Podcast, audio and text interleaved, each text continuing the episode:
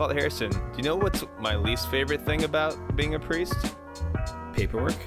Ooh, close. That's up there. But right now, because I've gotten kind of a better handle on the paperwork, Yeah.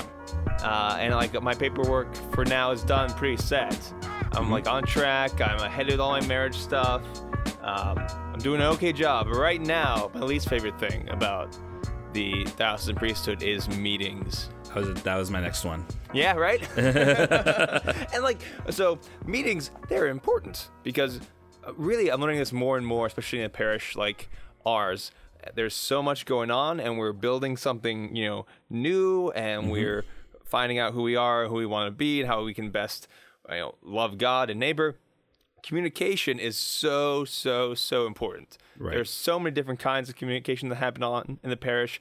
Anything from like the kind of general sort of like uh, fraternity and friendship you have among staff to inter like which um, departments are communicating with what, and then who's in charge of what. You've got a volunteer who wants to do an adult thing. Well, then they want to do something with the parish. Who do they go to? And then, of course, scheduling is this crazy thing. So I totally get that meetings are a very important thing. Right. My problem is that a lot of times we are not, to use a fancy Catholic word, in, uh, and we're not intentional about our meetings so much. Okay. Explain. So, um, you know, we have a, a staff meeting every Tuesday, which is great. I love having the staff meeting every Tuesday because everyone, you know, the staff, we get in one room and we talk about what's going on. And that's a really helpful thing for communication. But sometimes when there's not a clear agenda and not a clear goal and not a clear time limit, then those meetings are less productive and less focused than they need to be. right. Now, as I'm kind of talking about this, I haven't done anything to help this. So let's just throw that out there. Father Anthony Yeah, isn't yeah, the yeah. one with the great ideas, but it's something I'm thinking about more and more. Um, but like, you know, just had a meeting. It was an important thing to talk about website stuff and all that Mm-hmm. jazz. But the problems we made were we weren't we didn't make it very clear who needed to be there. We didn't make it very clear what the meeting was going to be about. And so ended up going on, going overtime. And it was So it wasn't well run. Right, and that it was it was a thing because the reason why it wasn't necessarily well it wasn't well planned necessarily. Okay. And the reason why that happened is because it wasn't a clear there isn't a good culture of well-run meetings yet in my Okay. parish, I don't think. Yeah. Right? So it just uh, and, and this is their thing. Like I, this is my opinion. If there's no designated time limit for a meeting, if you're saying you have a, this meeting, it starts at three. When does that meeting end, Father Harrison? Which I would say, if it's a if it's for a decently important thing, it should be no longer than an hour. I'm right there with you, right? If there's no like scheduled time limit, the assumption is an hour. When I meet with people, Yeah. when people want to meet with a priest, I'm going to keep it to an hour. Now that's much easier to do one on one. So these are different Yes. things. But then you have when when we're not everyone is clear about what the goals are, you can't focus on those goals and things get really late and you end up being late for a podcast, which isn't the worst thing in the world. Right. But I'm just learning, and this is a growing process for everyone. But I'm just learning more and more like the importance of focused and intentional communication in the parish. Yes. And, we're not nearly. I mean, we're not. I mean, I've been at way worse, way worse Yeah. stuff. We're doing It's just- okay. but, but we're not taught how to do that. No, well, I had like one class on this sort of stuff. Yeah, but classes. I don't know if it's classes that need to necessarily be the case. Like I, so I have a priest friend visiting with me right now, and he's a formator at the regional seminary for Western Canada. Mm-hmm. And I was telling him, I said, like, I almost feel like there needs to be like a class for like two weeks for new pastors. Yeah. How to run a meeting, how to run them well, how to run them efficiently, um, how to read and, and, and project budgets and all this stuff. You know, uh, all, just all the fun, all the fun stuff of management, essentially, uh, because these are things that we need to do that no one teaches us how to do, and and um, I think the reason I think priests they intend for things to go smoothly and quickly, but because they haven't been taught how to run a meeting, they can easily go off the rails. Right. Or you can be like, is this is rarely the error that happens, but it can happen. This was what I the error I would make when I was running meetings in the seminary because I was part of uh, the community life. Because I mean, Father Harrison, I'm obviously the life of the community, right? So I was running community life, and sometimes I would cut things too short and move along too quickly before important discussion needed to happen. But that's usually not the side we err on. Right. Like I think if it's if people are starting to repeat themselves, that's usually a sign that we should move on. Right. Like like when I have pastoral council, sometimes they start circling. I'm like, do you what? We've talked about this enough already. Let's go on to the next item. Mm-hmm. And you just do that, and that's just the way it is. Yeah. Because no one wants to sit. I think me. I think people would appreciate meetings a lot more if they were always well run. Right. And that actually changes the attitude of people going into the meetings. When there's expected that you know what you're going to say and what you're going to do, and what you need to talk about, you come more mm-hmm. prepared, and that's helpful. But also, you don't show up to a meeting going, ugh, is the worst. Right. That has a huge difference, too. Yeah. Yeah. But you know what's better than a meeting that lasts for an hour, Father Harrison? This podcast that A lasts for an hour. A podcast that lasts for about an hour. Welcome to Clerically Speaking. I'm Father Anthony. And I'm Father Harrison. You know, I didn't think it was going to be rhetorical or not, so I just thought I'd answer it. Yeah, no, it's good. It's good. Yeah, yeah. Uh, I'm just the worst thing about. Uh, by the way, okay, people are giving me a hard time for using the word holidays Or are they? Because here's the thing. I when I, one of the things that Jonathan Last gave me when I was in Washington was uh, this series. It's like a collection of it's in hardback of comic books on Hawkeye, and it's but it's about like when Hawkeye's not with the Avengers, like when he's not doing his superhero thing, but like when he's living in his apartment. Oh, neat. and they use the word holiday and this is american so you're all wrong Wow, that's the uh, bulletproof evidence you're bringing to the argument right there. comics prove everything right that is maybe the strongest argument from authority I've ever heard. there you Because go Ho- so because because Hawkeye says so. you don't want to piss him off no, he will shoot you with an arrow, and that that seems like an uncomfortable experience. Exactly. I'd rather get shot with a bullet than shot with an arrow. I think. right uh, Because, yeah like- i would agree because the the bullet you might not even notice it hit, hit you initially Right. But like, well you'll notice that an arrow hit you Yeah, it's just sticking out of you, and like, and, what do you? and like, Hawkeye tries not to kill people, so like that that's even worse. You Mm-hmm. know, he's he's trying to make he's just trying to injure them, not not kill them. So anyway, so I'm back, and the hard thing that come about coming back from holidays is catching up on all the stuff you missed while you're away for ten days, Ah, which yeah. wasn't too bad because it's the summer. But like I just had all morning, I was just spending. Speaking of like meetings and stuff, uh, Consumer Protection BC wanted to come and look over our cemetery, and so it's never really been in order. So I've been scrambling the last few days to get that all together, and thankfully my secretary does amazing work and did the brunt of the work while I was away, which I was very grateful for. that is great. Um, so you got that, and just meetings and catching up on emails and all the fun stuff, and then you like you you kind of you kind of have like a post holiday crash Mm. Like you suddenly get like I was exhausted all weekend. Oh right, yeah. So tired. Uh but um but it was good. I did a I did a confirmation first communion on the weekend uh for Okay, a child. yeah. Yeah, the uh he, they live in Thailand, but grandma lives here and they don't have a church nearby them. So they asked while they were home visiting grandma if they could do it here and the bishop gave me permission to do it. So that was fun. And you know, but just getting back to the groove. Back Yeah, to the absolutely. groove. Mhm. And uh I kind of want to go back on vacation. yeah, yeah, yep. But um, oh, yeah. I don't know. I don't really have it. I, to be honest, I don't have a lot of banter today. I'm. I'm. I also slept horribly last night. I, one of the things I'm doing this week is I'm getting a sleep test done. So like I have to put this little device on my finger while I sleep. But I slept like I got maybe three and a half, four hours of sleep last night, Oh, that's gross. and I woke kept on waking up like every hour and a half. Nah, So I'm I'm kind of out of it today. that'll do it. Yeah. So But you know who else was bad at segues? Uh, Thomas Aquinas. It's the Summa Tweetologica. Summa Tweeta Logica. Summa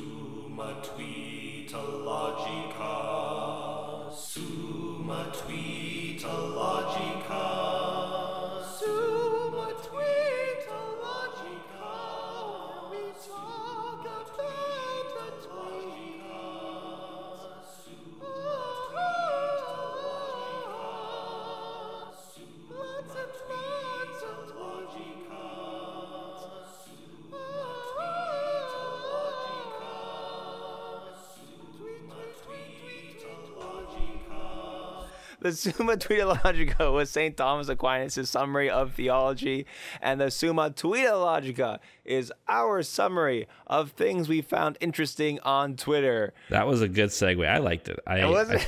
I, I, I I appreciated it. Thank you. I'm I'm glad. I'm glad. Oh, quick Twitter notification. So you might remember um, last week I I ranted about uh, my blockchain and everything, and I have many more thoughts that have been developing.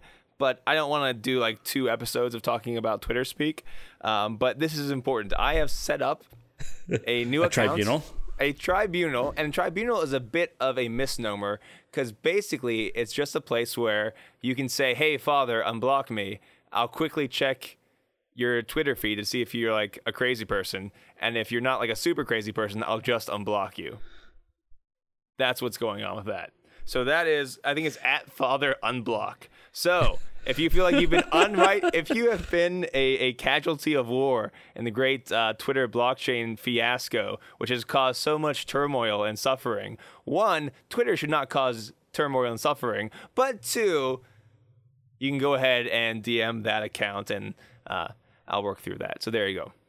And you know, while we're talking about like new Twitter accounts, just by the Uh-huh. way, have you have you come have you seen this new Catholic Affirms Twitter account? Catholic compliments. Yes. Isn't that a great thing? See, but I think people are already ruining it because we can't have nice things. So, uh, Cap- Catholic Compliments is this little um, account that popped up and is just randomly complimenting um, Catholics on Twitter.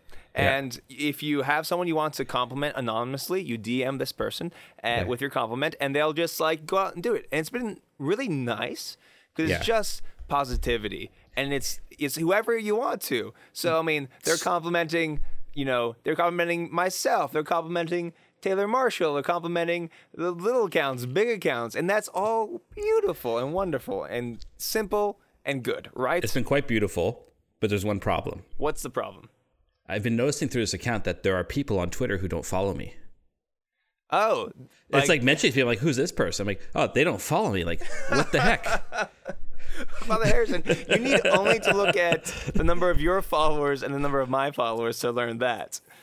but uh, yeah, but it's like, but I've already heard like some like. Here's the thing, like, just can we just not make things a bigger deal than they need to be? Like this is a nice thing that's happening. Just let it Yeah, be a nice thing. It's not going to fix everyone. It's, It's not, but gonna. it- it's not going to affirm everyone's exactly. being and existence, nor should it. But So it's a nice little bit of positivity, and let's just enjoy it. Yes. Can we just be? Can we just calm down? Just have nice things. So I think it is a good thing. Yeah. So, Okay. all right, what do you got? I have a browser on my computer screen, mm-hmm. and it has my Twitter account on it. And I click messages, Yes. and then I you go fi- to Assuma Tweetologica, yes. and then I find this tweet by at Carrie Helmick, and the, the Helmicks they hosted us Wednesday For nights yeah. last weekend, and they are ju- they are lovely, lovely people. yes, they are. They They're really lovely. are lovely. Yes. And uh, Carrie says this Honestly, don't feel a need to read my TBR shelf anymore. It's enough to look at it and think about how smart I would be, hypothetically, if I did read it. So it's our to be read shelf, and there's uh, various books on there. You go, oh, whoa, we got The Essence of Plato. It's this huge, thick looking book. I think uh, it's the essential Plato. The essential. Oh, the essential Plato. Okay, we got uh, Precious Little Sleep is on there. Um, what some other book I can't quite read. The Latin Mass Explained, which I've actually read that one. It's uh, uh, you got Introduction to Christology. I think I had to read that for class. Wise Blood by Flannery. O'Connor. You got so. I have this same problem, Father Harrison. Yeah. Behind me are many books. Uh, almost all of Well, them I've used for reference. There's a few books. There's a few. Okay. Yes, it's relative. I have a few books. Uh, but sometimes I do look at some of the ones I haven't read or I've only used for reference, and then I think to myself, man, if I knew everything that's in these books, I would be real smart. Right. Now, how do you feel? Because you've read every book that's ever been written. Do you feel smart? Oh, absolutely. I've read every book that's ever been written. Yeah. No, I don't feel smart. Uh, usually, I find the more I read, the more I realize how not not smart I am. Hence that sentence I just spoke. Uh, I expect good grammar. Um, yes. Uh, no, I mean I have that same problem too. I start piling up books, and and I have, but my problem is I don't have one pile. I have many piles of things I'm in the progress of reading, or things I started to read and then kind of put off to the side. And uh, I, I swear I probably have a bit of ADHD or something like that because it gets hard to actually finish, you know, carry it out to the end. Question: Yes, What's the last book you have read cover to cover? that would have been uh, the Unity of the Nations by Joseph Ratzinger. Beautiful. Was it good? I read that. It was very good. I read it. Okay. I finished it last week. So you know, you know, I do read some books cover to cover. I don't think I've read a book cover to cover in a long time. I've listened to a book cover to cover on Audible, Uh-huh. but that's usually where I get most of my reading is through listening. Yeah.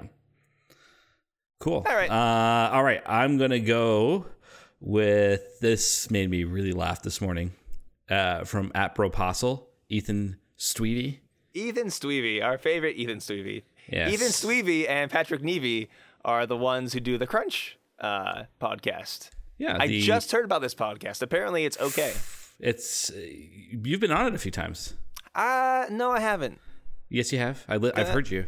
Don't remember. They did like a live show. You walked in on them. yeah, don't remember doing that. I only do um, like big time podcasts, so I would not have been on theirs. So why were you on Catching Foxes then? Catching foxes. I, I see. I don't remember that either. I was trying to burn Catching Foxes there. I know. Come on, you're like, I'm doing Ah. this bit where I degrade other podcasts by pretending Uh, I've never okay. been on them. That's the bit. all right, I know. Uh, I was trying to use the bit to Right. knock down Catching Foxes. you Anyways, know who'd be really good at this bit? who? The guys from the Crunch. Yeah, probably. They're much better at, at bits. Anyways, Ethan says this When people ask me how to get up earlier, I just tell them to do what I do. As soon as the alarm goes off, I spring out of bed, kneel down, look up at God, and scream, Heroic! For 60 seconds. At the end of this time, God says to me, Try again tomorrow. Okay, I love this so much. it was so good. it's just like, and, and so for those who don't know, uh, Saint Jose Maria Escriva uh, uh, counsels people to the heroic minute that when your alarm goes up off, you are to get out of your bed within the first minute of your day, no matter how tired you're feeling. You just get up, um, and so that's kind of what he's playing off of. Yeah, and it's a great Lenten practice. Like if you think like you're really good at Lent, try doing this thing. Um, One is great because the one thing that I I know mentally but don't really accept is really hitting the snooze button does not help me feel more awake in the morning. Like lying in bed does not make me feel more energized. I'm gonna be as tired as I am as soon as I wake up. So might as well just get up, force yourself awake, and go about your day. And his big thing is like if you win the first victory of the day, this this little battle, then you're much more inclined to win the other victories of virtue during the day. Right. And uh, it's I get it. I really struggle with mornings. Mm-hmm. I'll be honest. I, and I, for me, part of it is this is why I'm doing these sleep tests because I, my doctor asked me a few weeks ago when I went to see him. He goes, "When was the last time you felt rested when you slept?" And I said, "I've never felt rested when I wake up." That's so sad. He goes, "He goes, that's not good." no, said- that's terrible. so I think that's part of the reason I struggle with mornings is because I just I've never known what rest actually feels like. Mm. So I think eh, I think if you have like something like apnea or something like that, maybe it might be a little tougher.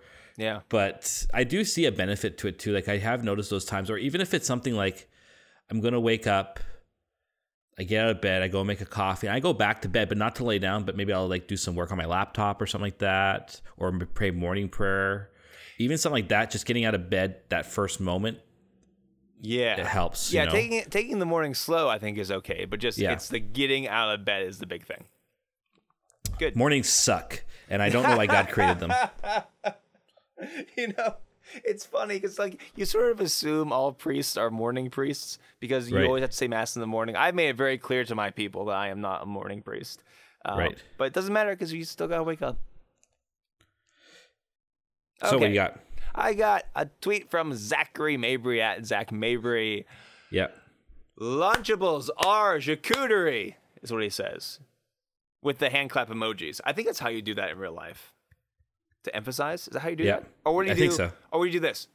Lunchables are charcuterie. I think it's the second. Both are super annoying and I think s- terrible, which is why it's fun to use ironically.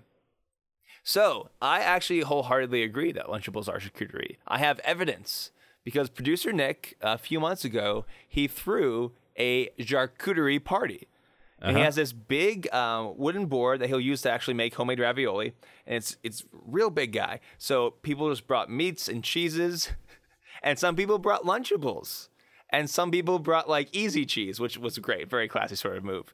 Um, but like I don't know the proper definition for charcuterie, but if it's like a meat and it's a cheese, I think it's where you put it. If you put it on a board or on a slate, Yeah. then it's charcuterie.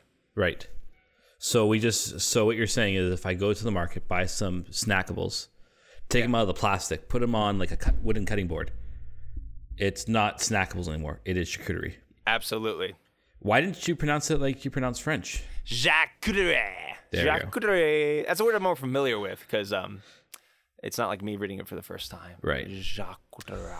So we're gonna do we're gonna do something new here, like clerically speaking. This tweet just came out right now. It's not Oh, even in, it's not even in the DMs yet. Live but I laughed recording. as I saw this. Yeah, live as we're recording.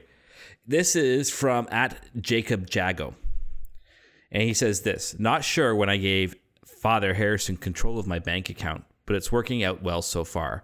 And he's got a picture attached to it. Okay. And he bought Jesus of Nazareth, Introduction to Christianity, and Spirit of Liturgy, all by Ratzinger. Which are, by the way, those are my those are my three. In, those are my books. I always say to people, these are the three books you should read to get into Ratzinger. But I just thought, I move product, baby. Ignatius Change Press should be sponsoring the show, man. They should be paying me. I make I sell books for them for Pete's sakes. Oh, I d- yes, yes, that's excellent. And those are those are, I mean, those are good ones. You'll learn a whole lot if you. You will hear a lot. They're, they are fantastic, fantastic books. Mm-hmm. I highly recommend them. So, uh, yeah, there you go, folks. Buy those books. changing hearts, changing minds, a beautiful thing. Amen. Alrighty. Oh, oh, how, we have to talk about this. Mm-hmm. This is from uh, a tweet from. I can't believe they haven't taken it down. Um, or wh- whatever. So this is from uh, the Rochester Cathedral. oh, right. Rochester Cathedral. Yeah. And it says, open now. Challenge your friends and family to a round of bridge themed adventure golf, an our free summer activity. Visit our website for more information and opening times. Thanks to at Rochester Bridge for creating the course. Visit blah blah blah, blah. and it's um it's the cathedral. And Yep. instead of where you would find like pews or where people would um uh, what do they do at church? What's this thing they do at the church? Uh, worship. Instead Mm-hmm. of like a space for that, they have mini golf set up. Mm-hmm. A mini golf course in the church. Yeah. So, Father Harrison, Mm-hmm. I don't know if you know this about me, but I'm a bit of a aficionado when it comes to mini golf, Okay. also lovingly known as putt putt. Putt putt. Did you? Did, is this a seminary thing? This is a seminary thing. I was a chairman of the founder and chairman of two mini golf tournaments while in seminary. Did you It was also awesome build thing. gingerbread houses? We did not do that. Okay. But uh, we had, you know, we, our guys are pretty creative. Uh, we could have done a really what good color job. golf shirts did you wear? We didn't have golf shirts. Oh. So one thing we didn't have. We did have. We did purchase putters. Okay. We had mini golf pencils. We had a course map. Uh huh. We had uh, brochures. We had uh, prizes and trophies. Okay. So what we did was in each of the seminary, the seminary basically you have your room, and people were invited to turn their room into a single um, putt putt. You know, That's kinda- that's So- kinda awesome. And there were different themes, and it was great. Uh, I forget my first. My first one was the PBR Palace. Um, I had to. That have a is the only good sem- use for those cans, by the way. I had to throw a few seminary parties to get enough cans to make that work. And the second one was a Year of Mercy uh, themed course, where you could um, get into the the out of bounds, but you would get a free uh, reshot because Yeah. of your Mercy. Um, but anyway, so the guy it was really fun because the reason why doing stupid stuff like making gingerbread houses or like putt putt stuff is like we don't get a lot of opportunities to just do something creative or build something or make something. Mhm. So it was a great success. Anyway, this all to say is I have nothing against mini golf. Right. I'm all for it. But what in the blue hell is going on at this cathedral, Father Harrison? So I'm gonna I'm gonna riff off something that uh, Anne Carpenter said on Twitter about this. at Catholic Kung Fu, she makes this point. She goes, let's just step back for a second. Okay. What if, because I actually, I, I think I agree with her now. I've been pondering what she had to say. What do we expect? In all seriousness, she says, aside from being owned by the state essentially as museums, what do we expect expect to happen to these places? Like, if we're mad that the secular world is dancing on the bones of Christianity, if that's not news, that's not new. If we're mad about the violation of a sacred space, who's around to call it sacred? If we're mad white Christianity is dying, has bones to dance on, so what? Like, really, so what? So these are just, she goes, um, but I think she's got a point. Like, this ceased being a sacred space a long time ago. Oof. That's that's the hot take. That's right the hot there. take, right? And I think she's kind of right. And I think uh, it's sad because that's like that that was John Fisher's cathedral. St. John Fisher. Yeah. So there's a sadness there. I think there is that sadness, but guess what? Like there should, there is I think maybe not I don't think maybe outrage is the right word. I think sadness should be there that yeah, do what part of our tradition is is dying. yeah. But that doesn't mean Christianity dies with it. True. right? So I, I don't know. I I'm kind of like I think it's kind of silly and very Anglican, um, but if I ever saw it in a Catholic church, I'd have a different take. Sure. I don't know. Yeah. Uh, I think it, I think it's the underlying point there is a really good one. Um, the faith in the people dies before the church churches do. Yeah. It's time for Patreon pontifications. Patreon pontifications. You support us, we read your tweets. Please consider donating to our Patreon. Money goes to paying for our equipment and podcast hosting fees, as well as paying producer Nick a just wage for all the work he does. Any money collected that goes beyond that will be donated to the missionaries of charity. Go to patreon.com slash clerically speaking to have a chance at your chosen tweet talked about on the podcast. Father Harrison, this is week two of you Doing the work Facilitating the tweets. I also need to remember to get you the password to the podcast account. I'll, I'll take it back. I'll take well, it I, I back. don't mind doing what it. do we got? All right, uh, we're gonna. Add, Oh, w- oh, no, yeah. no. Before we do that, before we do that, I made myself into a fool the other podcast Okay. Because I apologized for not getting people stickers. Producer Nick has informed me it's not my fault, Father Harrison. Why not? It's not. It's not your fault either. Well, no, because I actually Because- distributed stickers. You, oh, right, right, of course, you distributed I did some stickers, job. which is very good. You did. You did your job. But producer Nick behind the scenes has been trying to contact our Patreon supporters, and many of them have not been giving him their address. Oh, So, if you want your sticker, go to patreon.com and send us your address. huh? Yeah, do it. And that'll be happening soon. Do it. So, my both my mother and my father have volunteered That's awesome. to actually like once we get the addresses to actually send out the stickers. God bless them. So you might get one from Mama Sharapa, you might get one from the original Papa Sharapa. We'll see, but I think that's how it's going to That's happen. awesome. Okay, All that's all I want to say. So this is from Ashley at vintage underscore sister. And she says this Yes, but left to my own devices, I'd remain single forever in order to be a jack of all trades where love and mercy are concerned. And I'm not entirely sure if this is a good thing. She's responding to uh, a tweet from Aaron D at Aaron D90 who says, Friendly reminder to stop waiting for God to give you absolute certainty and just make a decision. Geez, people. Um, so it's, we're getting to vocation talk again. Yeah. So first, thank you, Ashley, for being vocation a talk. Patreon uh, supporter there. And I think there's two things like that, right? Like she's like, I'm not sure if this is a good thing to remain single forever, type of thing.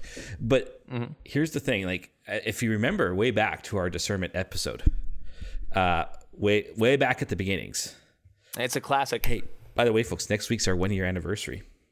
What? That's kind of crazy. Um, It's kind of neat. so way back at the beginning, we talked about this, and I said that you know some people, not because of their own choice per se, but because of circumstances, will never find a vocation either to religious life or to marriage. They will remain single. That is not God's divine plan, but it's also the the the consequences of human freedom. Maybe it's our own freedom that gets in the way. Maybe it's just, like you know, maybe it's a community who's being a jerk and not letting this person in, even though God wants them in there. um, whatever, or bishop doesn't accept a guy, all that stuff. And I said that if you remain single, that you have to live kind of a quasi religious life, Yeah. right? And I think actually Ashley kind of gets what she what that meant, meant to look like. She says, "I want to be kind of a jack of all trades, uh, where love and mercy are concerned, like to just do to be always available to bring Christ's love and mercy through whatever it is in her in her state of singleness." And I kind of think that's if you're going to be single, that's the right thing to do. It is a kind Yeah. of quasi religious choice. If you don't experience an election from God and you can't get married for whatever reason, that is, you can live that kind of quasi religious vocation as a single person. Yeah, I absolutely agree. Mm-hmm. I think one of the biggest problems behind discernment culture right now in the church is that we think that God only loves us if we find our vocation. And that's absolutely not true. Right. God loves you, period. Right. So, like, if it was one of those, you know, genuinely tragic cir- circumstances where Mm-hmm. you are kind of almost pushed into the single life, Mm-hmm. which which does happen, that doesn't mean God loves you less. Right. In fact, that's I think that should be seen as a cross that will sanctify you in an incredibly deep way and sanctify the church. One of the things that I always appreciate about images of the stations of the cross is that the station where Jesus picks up his cross, it's never him picking it up from the ground. Right. It's always kind of descending from an angle, descending from the heights. So one, he's not looking around and choosing what's the best cross. He's just accepting what's coming from him. Right. And the idea is that in some certain sense, this is coming from God. Mm-hmm. So even our sufferings, and like we're we're blowing by a lot of like deep emotional stuff. Go listen to our other episode to get a deep discussion of this. But you are now in a way privileged to suffer with Christ in this particular Mm-hmm. Way. So don't don't act don't seem like it's like do or die. God will love me or He won't love me. Right. The, all- the entire divine plan will be ruined. That's not true. The ultimate divine plan will actually be fulfilled Yeah. in your acceptance of this cross. Exactly. God's love is never absent. Amen. Amen. Cool. Cool. Uh, speaking of devotions, Mm-hmm. like Stations of the Cross, we're going to do a little bit of devotional talk in presbyteral exhortations. And now it is time for presbyteral exhortations. Oh, yes. Quite good, quite good. Indubitably. Oh. I bet they can't wait to learn. They're gonna learn so much. It's my favorite part. It's the best part. Yes, yes, quite. quite. Yes. C. So, Father Harrison. C plus. Oh, go C plus. Yeah, yeah, yeah, yeah. My, yeah, yeah. I know it's it's it's you you came out of meetings. I'm at nap know. time. Even though I can't nap, this is nap I time. didn't have nap time. Even though I can't, I actually can't nap, but I just get like groggy at this time of day. Ah, it's like a it's like a mental nap Exactly. time. Uh, All right. cool. Paul Harrison, Yes. describe to the people what I'm jingling in front of my microphone. So you're jingling a really cool rosary, and I'm just kind of curious why you got one. Okay, okay, okay. So, um, we story time, story time. So settle down, kids. Time for Father Anthony to tell a story. Uh, a while back, uh, I don't know how I discovered them. I think it was word of mouth. Uh, Rugged Rosaries. Yeah. The Rugged Rosary, www.chordbands.com. And the big thing with like having a rosary is every rosary I've had, I have like a, a little a little chest of drawers, a little mini one, and in it are various like prayer cards that are either battered or ripped.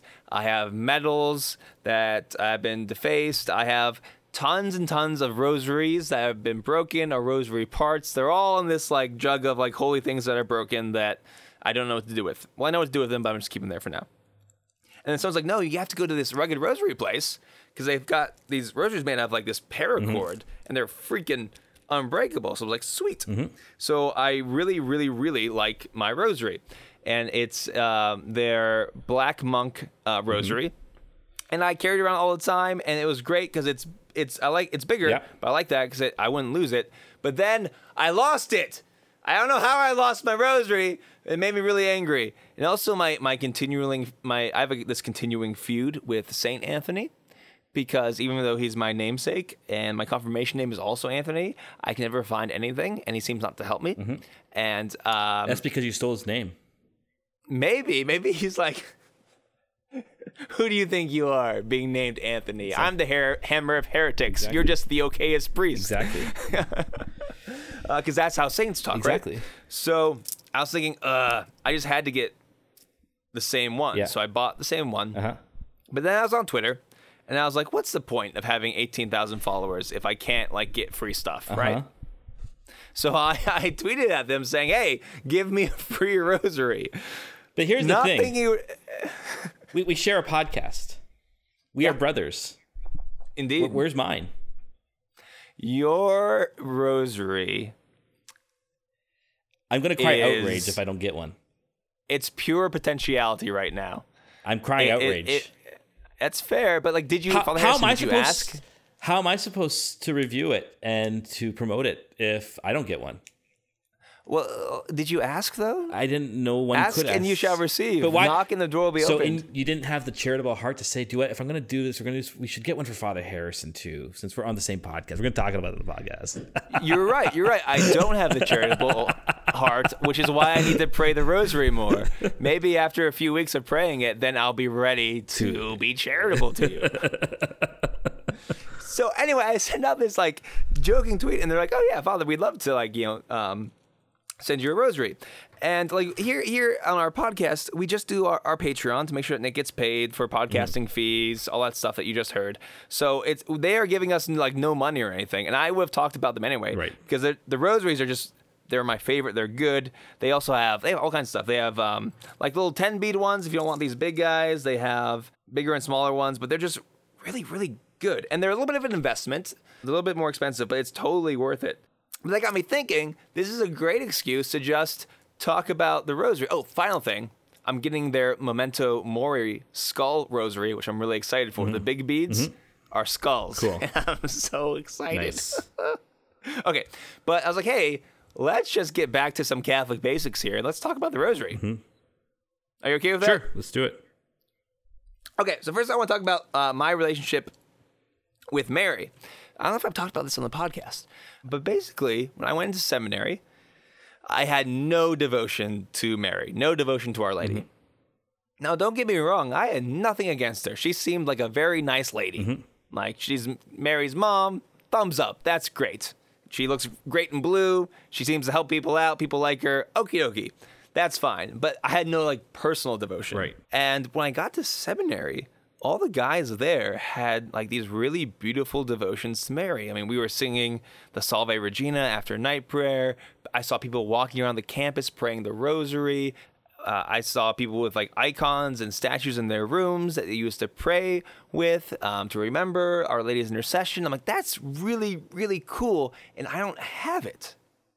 So I, I overreacted to it because that's what I do with all things spiritual. I overreact to them, and I started like going into each guy's room and like asking them like, why do you love Mary so much, and how this relationship get started, and what's the deal? And I had all these conversations, and I was reading books. I, I read Scott Hahn's book on uh, on uh, Our Lady. I read um, Edward uh, Sri Sri. Uh, a book that he, I, re- I was reading all this stuff. I'm like, okay, it makes sense. I get it, but I don't get it. Like, what's the deal? Why don't I have this? I remember at one point in time, uh, a buddy of mine, friend of the show, Carl, uh, had this really beautiful image of Our Lady of the Rosary. And I'm just freaking out in his room. And I grab this image of Our Lady of the Rosary. I'm like, Who are you? Very dramatically, Yes. right? Um, this is the whole thing. And I go to my spiritual director, and he just looks at me and he goes, Why don't you just like talk to her and get to know her? And I was like, Oh, that's a very reasonable way to get to know someone.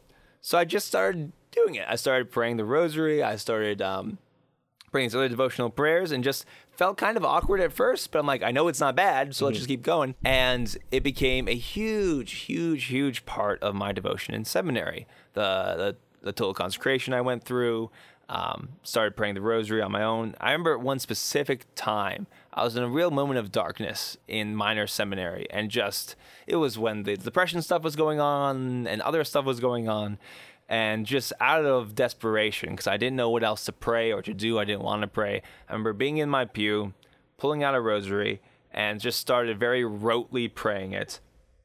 And I forget exactly what mystery it was, but like all of a sudden, like my heart just like lightened up, and there was clarity and there was peace in this like brilliant like moment. Uh, and I was just very aware of Our Lady's presence, and it just like pulled me out of this funk. It was a beautiful gift at the moment and something that I really needed. So since then, I've kind of gone back and forth with uh, the Rosary, and not just the Rosary, but Marian devotion. So I definitely have a deeper love for Our Lady. But I feel like, and and tell me um, what your experience of this. I think there are different seasons in the spiritual life. That there was this really strong Marian season in my spiritual life for about you know two three years, and then that sort of like took a step to the side. Mary was still there. Mary was still interceding for me, like she interceded for that couple in Cana. But I was more focused then on certain aspects of uh, other aspects of spirituality and the life of Christ. And now, more recently, I oh yeah, like for a while, I was really focusing on God the Father and like that aspect for me. But in the last uh, year or so, that Marian tug on my heart has been coming back, and I've been going back towards uh, my prayer of the Rosary. So, what do you think about that? Like spiritual different seasons and things like that going on? I think it's definitely true. I think you know I've been pondering this because the church has such a there's so much tradition in the church, right? so like- much. And so much so that I think if you it can feel weighty sometimes. And um it can feel like too much. And it can feel like is this um it can just feel too much sometimes. So I think those spiritual seasons where we don't like lose the faith or anything, but we just start to kind of get back to basics for what works for us in our prayer life and then try to develop things more healthily. Because I think, especially when you're younger and stuff, you get more zealous. So you just kind of do everything at once. Then you start, yeah. and you don't ponder about like what's a more mature way to, to grow in prayer. Um, I find that, um, yeah, that weight can really kind of weigh, literally weigh on you. And, and so it's okay to go through those seasons as long as you're always praying, right? Yeah. And exactly. and to trust that, like, like with Mary, for example, she's always there. She's always guiding us. She's not like abandoning us. Um, and, and it's, I think it's, I think, although I do think that the Rosary, or at least some form of Marian devotion, at least, is integral to every Christian life. yeah, I would agree with that. Right? Absolutely. But uh, but that takes. Here's the thing: God is merciful. God, like you said earlier, God loves us. There's never a moment He doesn't love us, and so He's not going to like hate us because we love Mary. We're not doing as much Marian devotion as maybe we even probably should be sometimes. But or just the kind of Marian right. devotion too. right? So just to like God, there's a patience to God's love that wants to guide us to do it authentically and out of a real freedom, rather than I need to do this to be holy.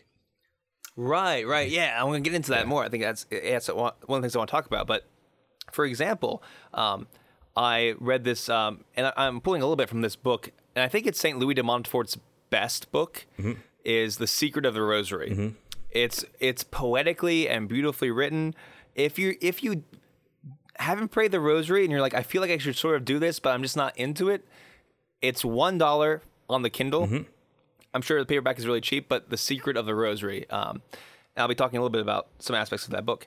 But I was getting so into the Rosary, I love it so much. I ended up uh, praying an entire Rosary, so um, all four sets of mysteries every day. And for like three days, it was actually a really good thing for me. Uh, but it became to the point where all I was doing was praying the Rosary. And my prayer was less about praying and connecting with our Lord and Lady and more about just getting it done. Yep. and it consumed my prayer life and then kind of ended up destroying my prayer life because it was about at that time in my life from this thing which was a genuine zeal and devotion and that got kind of got twisted into a kind of pride where like I am going to pray I mean of course I didn't talk to my spiritual director about this. Mm-hmm. I just decided I'm going to pray all the mysteries every day. That's what I'm going to do. That's the holy thing to do. I'm not going to listen if the Holy Spirit tugs my heart in some different kind of prayer. I'm not going to bring to Jesus Christ the different sufferings or challenges I'm going through in the day because I don't have time for that because I have to pray the rosary. And that really like exploded, like imploded my prayer life at one Right. point in time. And so it's only recently that I've gotten back to a more healthy like understanding of the rosary. So uh, I think it's important to like know those things that there are really good, time-tested general advice for the Christian mm-hmm. that the church kind of gives a strong nod to. Mm-hmm. But it's also very important that each soul is different and needs different things at different times. Right. Okay. So like if you're not praying at all and the first prayer, like you- you're just not praying at all, I don't know how to pray. Praying the rosary every day is an excellent, excellent idea. Okay, but this bringing that sort of stuff up, there was a story uh, that my bishop told me, and this was early on when he came back to Pittsburgh, and he was doing this um, uh, some kind of town hall meeting. Yeah. I forget exactly what meeting he was at, but he was asking the people, "What do I need to do to be, you know, a better bishop?" And some uh, person came up and said, "You need to tell people to pray the Rosary every day. If everyone prays the Rosary every day, then everything will be fixed." Something along those lines. Right. And the bishop said, "You know, I love the Rosary. Yeah. I pray it every day, and he has a beautiful devotion to Our Lady. Uh, but only twenty percent of Catholics go to Mass. Right. So I feel like that needs to be my focus right now. Right. So those two things, those two points that they brought up are not mutually exclusive, but I think it's a it's a good illustration of sometimes the extremes that we can go to in particular kinds of piety.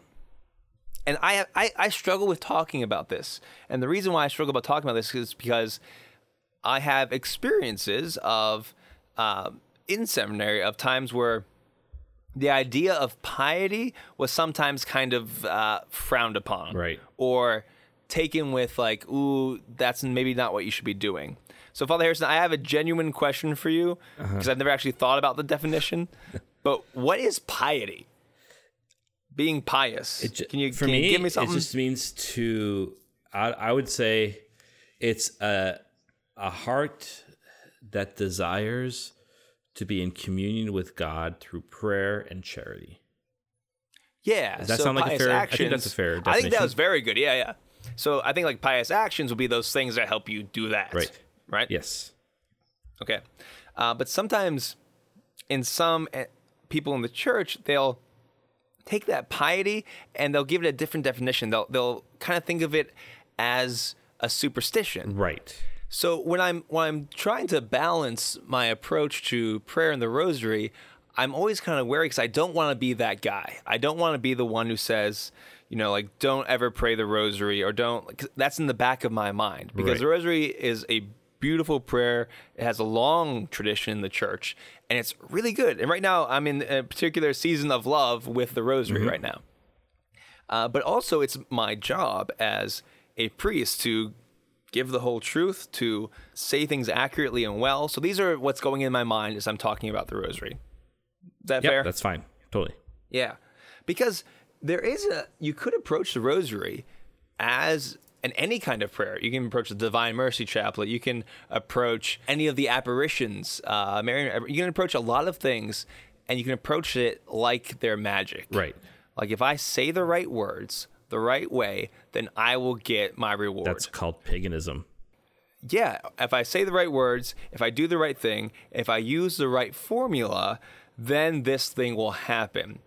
And there are, and this is a sneaky thing that can pop up in your heart. It can happen with people's approach to liturgy. Mm-hmm. It can happen with all kinds of approaches of prayer and spiritual practices. And you, and the actual prayer or practice or even the liturgy itself becomes an idol mm-hmm. because it becomes all about the thing and not about this avenue and connection with God. Right. Because the rosary itself, it's this really the reason why it's so good is that it encompasses so many aspects of prayer. And it's okay, so let's do a little bit of history Yeah, of the rosary. sure. There are in the so let's stick with the first original three mysteries. Okay. And we'll do a little addendum on the on the last one. Sounds good. How many how many Hail Marys are in that? Hu- 153. 153, right? Uh, because you do the three extra ones. Um, but 150 is an important number Mm-hmm. because what else is 150, Father Harrison? That's a big important thing. Uh, the American states times three. Uh, that's that's good. I'm very proud of you. I'm gonna give you uh, uh, points for effort. Do you have a second guess? The Psalms. the Psalms. Yeah, exactly. There's 150 Psalms. yes. So even going back to our Jewish roots, the idea of praise, praying the Psalms is a deep part of our prayer life. Because what's can you imagine a better way to pray than the words that God has given us to pray with, right? Right. And so the idea of praying the Psalms every day, that's where we get our uh, our breviary, our liturgy of the hours. It's um an ancient practice in the Jewish uh, faith as well as in the church, praying the Psalms. Right. But there's a problem because to pray the Psalms if you haven't you know memorized them by heart, if they weren't if you weren't brought up with them as a child, if you're just converting into Christianity, it's gonna be hard to get a copy of the Psalms, Right. right? And if you can't read, then you're like, there's what can you do? Right. So there's that aspect that's going on. Also, just the idea of keeping track with of prayer with beads is kind of this like weirdly human thing that a lot of cultures have. There's lots of different like kind of like prayer beads. There's something about it that tangible mm-hmm. aspect. I think it's pointing to our sacramental instincts and imagination. Absolutely. So this is a, this is a, a very sort of human thing because nothing's more human than religion, to be perfectly honest. Um, so that's going on.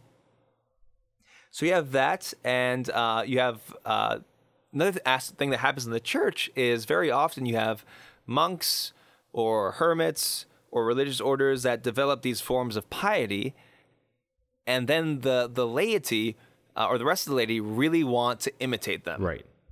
and so they become there's different versions of what monks and religious do that get handed on to laity that suit their life so one of my favorite ones uh, that i see people doing is the little office to the virgin mary Right. Yeah. and it's like it's a liturgy hours, but it's shortened down with a little bit more of a Marian emphasis. And it's like kind of like, it's like this beautiful way to kind of imitate the prayer of the religious, but bring it in to a, a secular kind of context. And it's good. Right. So for a lot for a long time in the church, if you couldn't pray the Psalms, but you wanted to imitate what the religious were doing, if you wanted to do something, you would just offer the much simpler prayers of the Hail Marys and the Our Father. Right. And what that rosary becomes then, the mysteries kind of become this New Testament psalter. Mm-hmm.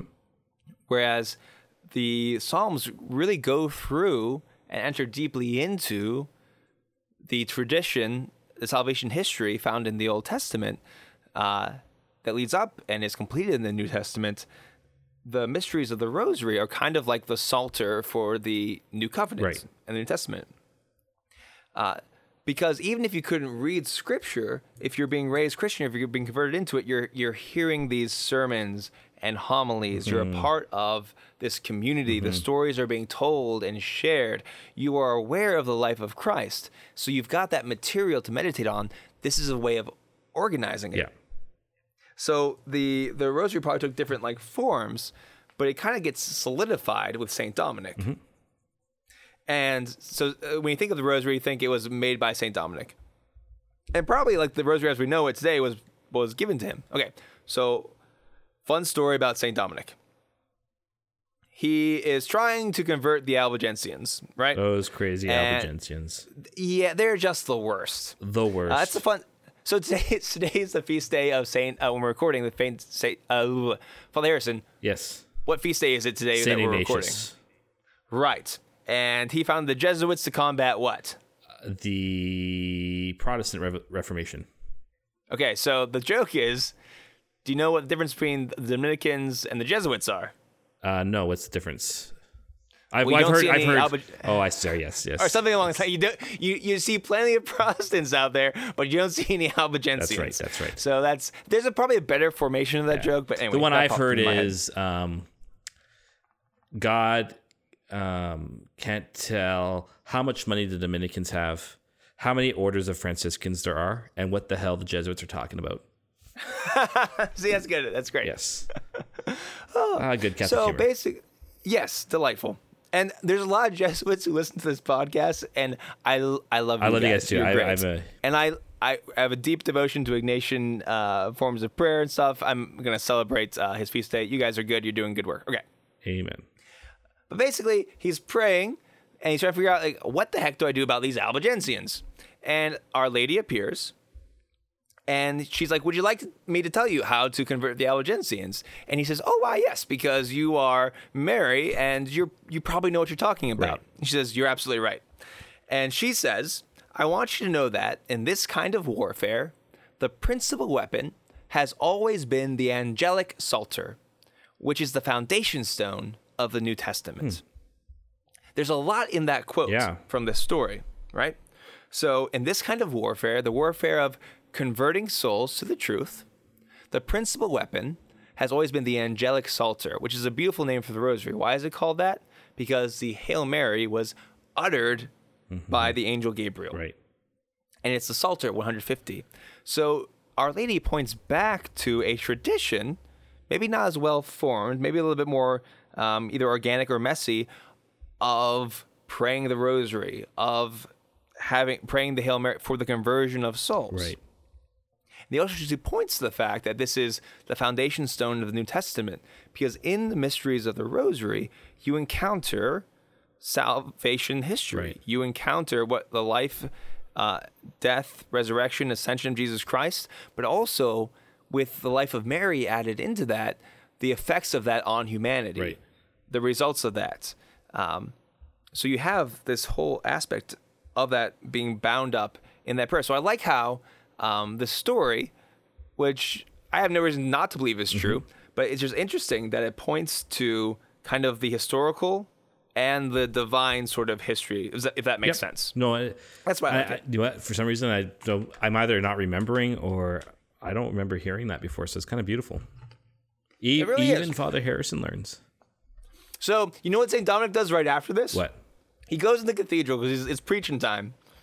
And as he's preaching, and he's preaching about the rosary, all of a sudden it starts raining and storming. And there's this image of Our Lady in the cathedral that is condemning the people gathered in that cathedral because they have unconverted hearts. That's funny. That's and awesome. three times she condemns them. this is Our Lady. But then St. Dominic says, "Hey, can you can you can you not do that?" And she goes, "Okay, but pray the rosary." And then like the storm lifts and everyone starts praying the rosary and they turn back from their life of sin and they're all converted. Lovely. Beautiful. So what's going on in the rosary as I eat um, almonds, which is terrible. Sorry, yeah. Why are you eating while we're podcasting? What kind of a 'Cause I'm podcaster are really you? hungry. I haven't eaten. I only had a little bit of lunch today. Real quick, what makes the rosary so good is that you do have this kind of tangible thing that you're holding in your hand. Mm-hmm. We've all experienced distractions in prayer. I fiddle all the time. Like when I'm at a meeting or whatever, your hands are always looking for something to do to keep your mind occupied. Uh, freaking uh, fidget spinners were a thing. Okay, this is a human need that's kind of being met. So you've got that you have the actual words of the Hail Mary, the Our Father, of the Creed, which are beautiful and efficacious and point to um, deep truths and realities about our faith. And you're also working one aspect of your mind by just saying those words. But the real oomph of the rosary comes from the meditation on the mysteries of the rosary. And why it's so good that the rosary is repetitious is because these mysteries are these infinite wells that you can constantly, constantly pull from. So if you're first starting off to pray the rosary, I strongly suggest getting a scriptural aid or help. Um, we mentioned Saint Jose Maria Escriva. He's got a really beautiful, short, and really, really punchy meditations on the rosary, scriptural ones that you can find. There's all kinds out there. Because what that does is it helps you enter more and more deeply into the life of Christ. And there's so much stuff you can pull from it. For example, I was praying uh, the joyful mysteries. And another thing you can do with the rosary is kind of what kind of um, virtue or grace are you asking for, you're praying for with this mm-hmm. mystery. And it was joyful ones. And I had this evangelization meeting coming up. And as I was praying the visitation, it like all of a sudden struck me like this is Mary going in haste to Elizabeth, literally bringing Jesus Christ with her to spread the news of the Savior. Mm-hmm. Like, Mary, please gain for me the grace and the energy to spread the gospel like you did. And so that colored my whole meditation there. So the reason why the rosary is so good is because of Jesus and Mary. It's just a really good avenue into their life, their virtues, and their graces. And on top of all that, and I'm I'm going over this stuff kind of quickly, but prayer, if you're praying, if you're genuinely praying, and that doesn't mean that you're super focused, because sometimes you can't be. It doesn't mean that you're receiving um, these super consolations, but if you're genuinely trying to pray and giving that time to God, the Lord, and uh, He also allow Our Lady to work miracles and secrets of grace in your heart as you pray. Sometimes I feel like when we're talking about different kinds of prayer, we tell you almost about the practical effects of it. And there certainly are practical effects of it. Sure, sure, sure. But you forget that just by being in God's presence and being with Him, He transforms and heals your hearts in these super quiet ways. Right. Um, and that'll happen in the rosary. So I'll, I want to add a couple things here quickly before we end. Please, yeah, I've Um, been I've been talking so much, yeah. the the first thing is because you know some people are going to say well why should i be praying to mary it's the same thing with with saints doesn't it distract Oh from yeah, jesus the right classics. Yeah. classic question but always remember we are all one body in christ this entails and and means then that if we are one body in Christ, that when we're asking a certain saint to intercede for us or anything, they're part of Christ's body. You're actually just honoring a part of who Christ is, which is really important. And God, why would you not want to honor a part of who Christ is? It's actually not taking attention away from Jesus. It's actually just focusing on a particular aspect of who he is. Um, so that's the first thing. The second thing is like, so for me, like when the rosary became really important for me was, was when it was in seminary. I, I mean, I'll be honest, even since then, I've gone through some seasons and stuff like that with it. I love it. It's just, you're trying to do a holy hour every day. You're trying to say mass every day, doing your breviary every day. Like there are times where it's just not that I don't want to. It's just, uh, of course, this is just going to add father to people. While Father Harrison does not like Mary, uh, No, no, no. But no, it's no. not true, it's right? not because the church Yes. has told you you have certain prayers that are your priority. exactly right. So, anyways, but I, I, I do Our pray. It. It's just not. those, yeah. To be honest, I'm at that place right now where I'm not praying it every day right now. Not because I hate it, just because it's just it's just hard to get that all together. Anyways, Yeah. but um when I do pray it, I, what I love about it is the way I look at it is this: is when I'm praying it, I'm asking Mary, help me with the reason we say each Hail Mary over and over. It's not repetitious prayer; it's asking her in this moment now, let me see this mystery through your eyes. I think I mentioned this a bit on the Mary podcast we did, right? Um, let me see this through your eyes. You, I am a sinner. I am someone who uh, who cannot see Christ perfectly, who has um, who has barriers to appreciating Christ for who he is objectively. But you are Mary, and you have none of those barriers because you're full of grace. Give me that grace to see things like expropriate from your heart the mysteries of your son for me to know. And that always brings me a comfort that that's the secret grace at work, I think, is Mary Yeah. is drawing us closer and closer to her heart to see the mysteries of Jesus' life and to encounter Jesus more intimately and more purely. Yeah, that's perfect. I love that. And uh, I guess my final word is, and I had more stuff and I have more thoughts, but um, once you learn how to pray the rosary, kind of the classic way with the mysteries, I'm also I am a huge, and we didn't get into this, but um, I, I think there are very few people in the modern era who had deeper devotion to Mary than John Paul II. And uh, I've uh, really fallen in love with the luminous mysteries as well, especially in my life as a priest. Something about those mysteries have really, really clicked for me. But um, once you've got kind of like those basics down, make sure that you're really free to pray the rosary however you want. I had a friend uh, in seminary who um, sometimes he would be praying a mystery and he would be into it, and by the time he got to the Glory Be, he wasn't done. So he would just pray like all five decades with just one mystery on his heart mm-hmm. go ahead, go ahead and do it. Mm-hmm. Or some people do a thing where they'll think of one person for each Hail Mary that they offer, or one reason to be thankful for for each Hail Mary. Mm-hmm. And they're not focusing so much on the meditations, that's what they're doing. That's okay. Go ahead and do that too.